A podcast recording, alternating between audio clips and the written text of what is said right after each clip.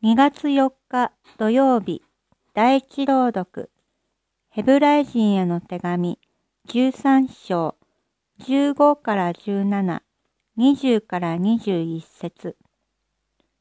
ヘブライ人への手紙。皆さん、イエスを通して賛美の生贄すなわち皆をたたえる唇の実を絶えず神に捧げましょう。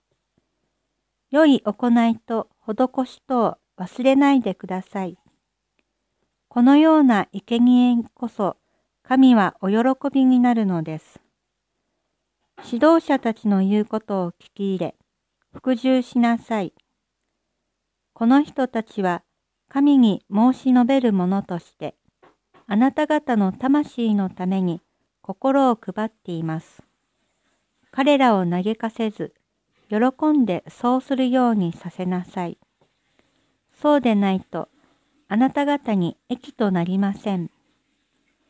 永遠の契約の血による羊の大牧者、私たちの主イエスを死者の中から引き上げられた平和の神が、御心にかなうことをイエス・キリストによって私たちにしてくださり、御心を行うためにすべての良いものをあなた方に備えてくださるように。